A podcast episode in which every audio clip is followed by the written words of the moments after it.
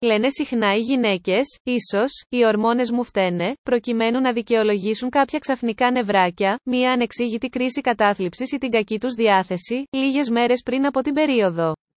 Και μπορεί σήμερα, να ξέρουμε ότι τα παραπάνω είναι απόρρια του προεμινοροϊκού συνδρόμου, αλλά μέχρι και πριν μερικές δεκαετίες, οι γιατροί απέδιδαν κάθε ψυχοδιανοητική διαταραχή της γυναίκας σε ιστερία, προχωρώντας συχνά και σε θεραπευτικές χειρουργικές επεμβάσεις στη μήτρα.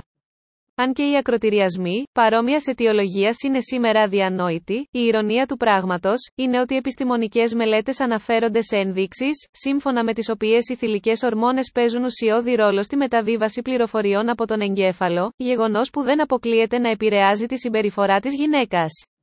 Οι ορμόνες που πραγματικά αποτελούν τη βάση των συναισθημάτων, το θυμικό όπως έλεγε ο Πλάτωνας, είναι νευροορμόνες, ορμόνες δηλαδή που εκρίνονται από τον νευρικό ιστό, ο οποίος θα μπορούσε να θεωρηθεί ως ο σημαντικότερος ενδοκρινής αδένας.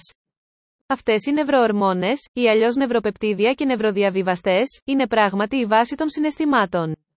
Η πιο αρχαίγονη ορμονική αντίδραση, που παρατηρείται σχεδόν σε όλο το πλάτος του ζωικού βασιλείου, είναι η αντίδραση σε μία απειλή και ο φόβος που δημιουργεί το πώς θα αντιμετωπιστεί.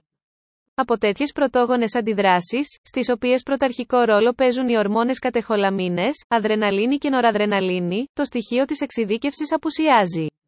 Υποδοχής για τις ορμόνες αυτές υπάρχουν σε όλα τα όργανα, ακόμη και στο στομάχι και τα έντερα, όπως πολύ καλά ξέρουμε όσοι από μας βρεθήκαμε αντιμέτωποι με κάποιο στρες στη ζωή μας.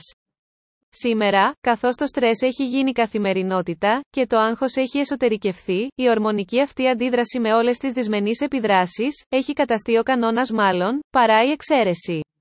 Άλλες ορμόνες και νευροπεπτίδια, σε συνεργασία με το νευρικό σύστημα, επηρεάζουν ή και καθορίζουν το συνέστημα, τις συγκινήσεις, τη διάθεση και ακόμα τη συμπεριφορά και την προσωπικότητα. Τι ακριβώς είναι οι ορμόνες; Πολύ γενικά, οι ορμόνες είναι ουσίες που παράγονται από τους ενδοκρινείς αδένες και ταξιδεύουν μέσω του αίματος, δίνοντας μηνύματα για το πώς θα λειτουργήσουν σε διάφορα όργανα. Από το μαέστρο της ορχήστρας, την υπόφυση, φεύγουν τροφικές ορμόνες, ορμόνες δηλαδή που πηγαίνουν σε άλλους ενδοκρινείς αδένες, και είτε τους οθούν να εκρίνουν τις ορμόνες για την παραγωγή των οποίων είναι προγραμματισμένοι, είτε τους δίνουν εντολή να αναστείλουν την παραγωγή τους. Όμως, όλοι οι ενδοκρινείς αδένες, υπόκεινται σε ένα αυστηρό σύστημα παλίνδρομης αυτορύθμισης. Ορμονική διαταραχή, συμπτώματα, επιπτώσεις, αντιμετώπιση. Ακόμη και αν κάποιος είναι καλά πληροφορημένος, είναι δύσκολο να καταλάβει τα συμπτώματα. Αν, παραδείγματος χάρη, έχει υποθυρεοειδισμό, δηλαδή ανεπάρκεια θυροξίνης, τα συμπτώματα όπως αύξηση βάρους, κακή ακοή κλπ. εμφανίζονται με τόση βραδύτητα, που ο ίδιος δεν τα προσέχει. Το ίδιο ισχύει για τον υπερθυρεοειδισμό, δηλαδή την υπερπαραγωγή της ορμόνης. Είναι κανείς ευερέθιστος, έχει ασυνήθιστη διάρκεια, ταχυκαρδίες που τη αποδίδει στο άγχος, και είναι συνήθως κάποιος από το περιβάλλον του που παρατηρεί τις αλλαγές και του συνιστά να δει τον ενδοκρινολόγο του. Οι επιπτώσεις μιας ορμονικής διαταραχής εξαρτώνται από την ορμόνη. Α πάρουμε μία από τις βασικές ορμόνες, την ινσουλίνη. Πριν ανακαλυφθεί, η διαβητική ήταν καταδικασμένη. Το ίδιο ίσχυε όταν υπήρχε έλλειψη ή και υπερπαραγωγή θυροξίνης, δηλαδή της ορμόνης του θηρεοειδού, η έλλειψη κορτιζόνης, λόγω ανεπάρκειας των επινεφριδίων. Το ευχάριστο βέβαια είναι, ότι σχεδόν όλες οι διαταραχές μπορούν να αντιμετωπιστούν φαρμακευτικά, και με ασφάλεια. Ασφάλεια ορμονικών σκευασμάτων και φοβίες των ασθενών σχετικά με την ορμονοθεραπεία. Ο άνθρωπος που φοβάται τα ορμονικά σκευάσματα, έχει πιθανότατα φοβίες για όλα τα φάρμακα. Ίσως, επίσης, τον τρομάζει η συνήθω εφόρου ζωής εξάρτηση της υγείας του από αυτό το φάρμακο. Αν, παραδείγματος χάρη, είναι υποθυρεοειδικός, θα παίρνει θυροξίνη εφόρου ζωής, αν πάσχει από ινσουλινοεξαρτώμενο διαβήτη, τύπου 1, θα παίρνει για πάντα ινσουλίνη και ούτω καθεξής. Όμως, οι γυναίκες που φοβούνται τη θεραπεία υποκατάστασης ιστρογόνων, μπορεί να έχουν και δίκιο. Διότι, δεν μιλάμε πια για φυσικό υποκατάστατο, αφού ο οργανισμός της γυναίκας είναι προγραμματισμένος να σταματήσει κάποτε να παράγει ιστρογόνα. Με τη θεραπεία υποκατάστασης των ιστρογόνων, αντιστέκεται κατά κάποιο τρόπο στη φύση. Γιατί, τα ιστρογόνα αυτά, πέρα από κάποια ηλικία, ενδέχεται να έχουν παρενέργειες, αφού αυξάνει ο κίνδυνος για καρκίνο του ενδομήτριου και του μαστού. Πρόκειται για πολύπλοκο θέμα, και απαιτεί ειδική μελέτη κάθε ασθενούς. Οι γυναίκες είναι κυρίως τα θύματα των ορμονικών δυσλειτουργιών. Τα νοσήματα του θηρεοειδούς προσβάλλουν συχνότερα τις γυναίκες. Η αναλογία είναι 5 γυναίκες προς ένα άνδρα. Ο διαβήτης τύπου 1, που είναι ινσουλινοεξαρτώμενος, μοιράζεται μεταξύ ανδρών και γυναικών, αλλά το περίεργο είναι, ότι μεταδίδεται κληρονομικά 4 έως 5 φορές συχνότερα από το διαβητικό πατέρα, παρά από τη μητέρα. Ενώ στον τύπου 2, που είναι μη ινσουλινοεξαρτώμενος, ισχύει το αντίθετο. Σχετικά με τις σεξουαλικές ορμόνες σε κάθε φύλλο. Και οι θηλυκές, και οι ανδρικές ορμόνες, ανήκουν στην ομάδα των στεροειδικών ορμονών.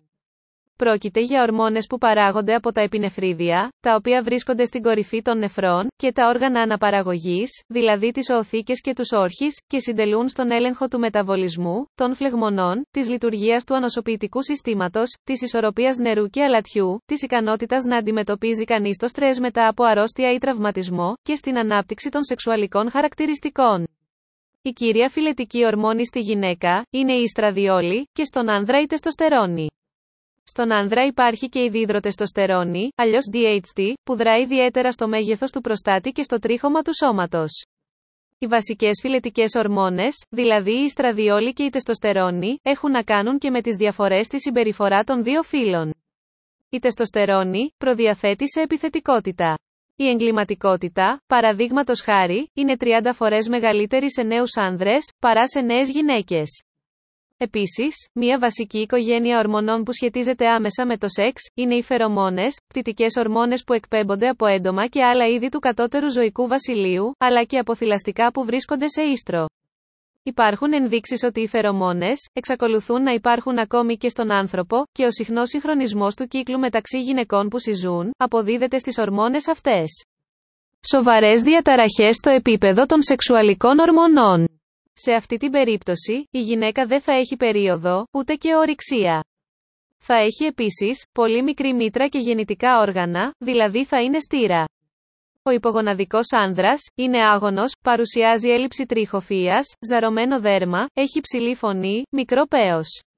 Έχει αποδειχθεί όμως, ότι η έλλειψη τεστοστερόνης, δεν σχετίζεται με την ομοφιλοφιλία. Ορμόνες για την αντιμετώπιση του γύρατος. Τα τελευταία χρόνια, ορισμένες ορμόνες όπως η αυξητική, η DHEA, αποτελούν ένα είδος θεραπευτικής μόδας, με αντικείμενο κυρίως τη διατήρηση της νεότητας. Αυτές οι ουσίες, συχνά δεν έχουν επαρκώς μελετηθεί. Το πρόβλημα του γύρατος είναι πολυσύνθετο, και κανείς δεν μπορεί να το προλάβει. Το γύρας και ο θάνατος, εμφανίστηκαν μόλις εμφανίστηκε το σεξ. Δηλαδή, οι πρωτόγονοι οργανισμοί απλώς πολλαπλασιάζονταν. Ένα κύτταρο κοβόταν στα δύο, τα δύο στα τέσσερα και ούτω καθεξής, και ήταν αθάνατα γιατί διαιρούνται από μόνα τους. Το ίδιο συμβαίνει και με τα καρκινικά κύτταρα, φυσικά, τα μόνα αθάνατα στο σώμα μας. Όμως, από τη στιγμή που εμφανίζεται το σεξ, η αθανασία μεταβιβάζεται πλέον στα γονίδια, τα οποία μεταβιβάζονται με τα παιδιά. Εμείς, είμαστε απλώς τα σχήματα των γονιδίων, που θέλουν να πολλαπλασιαστούν.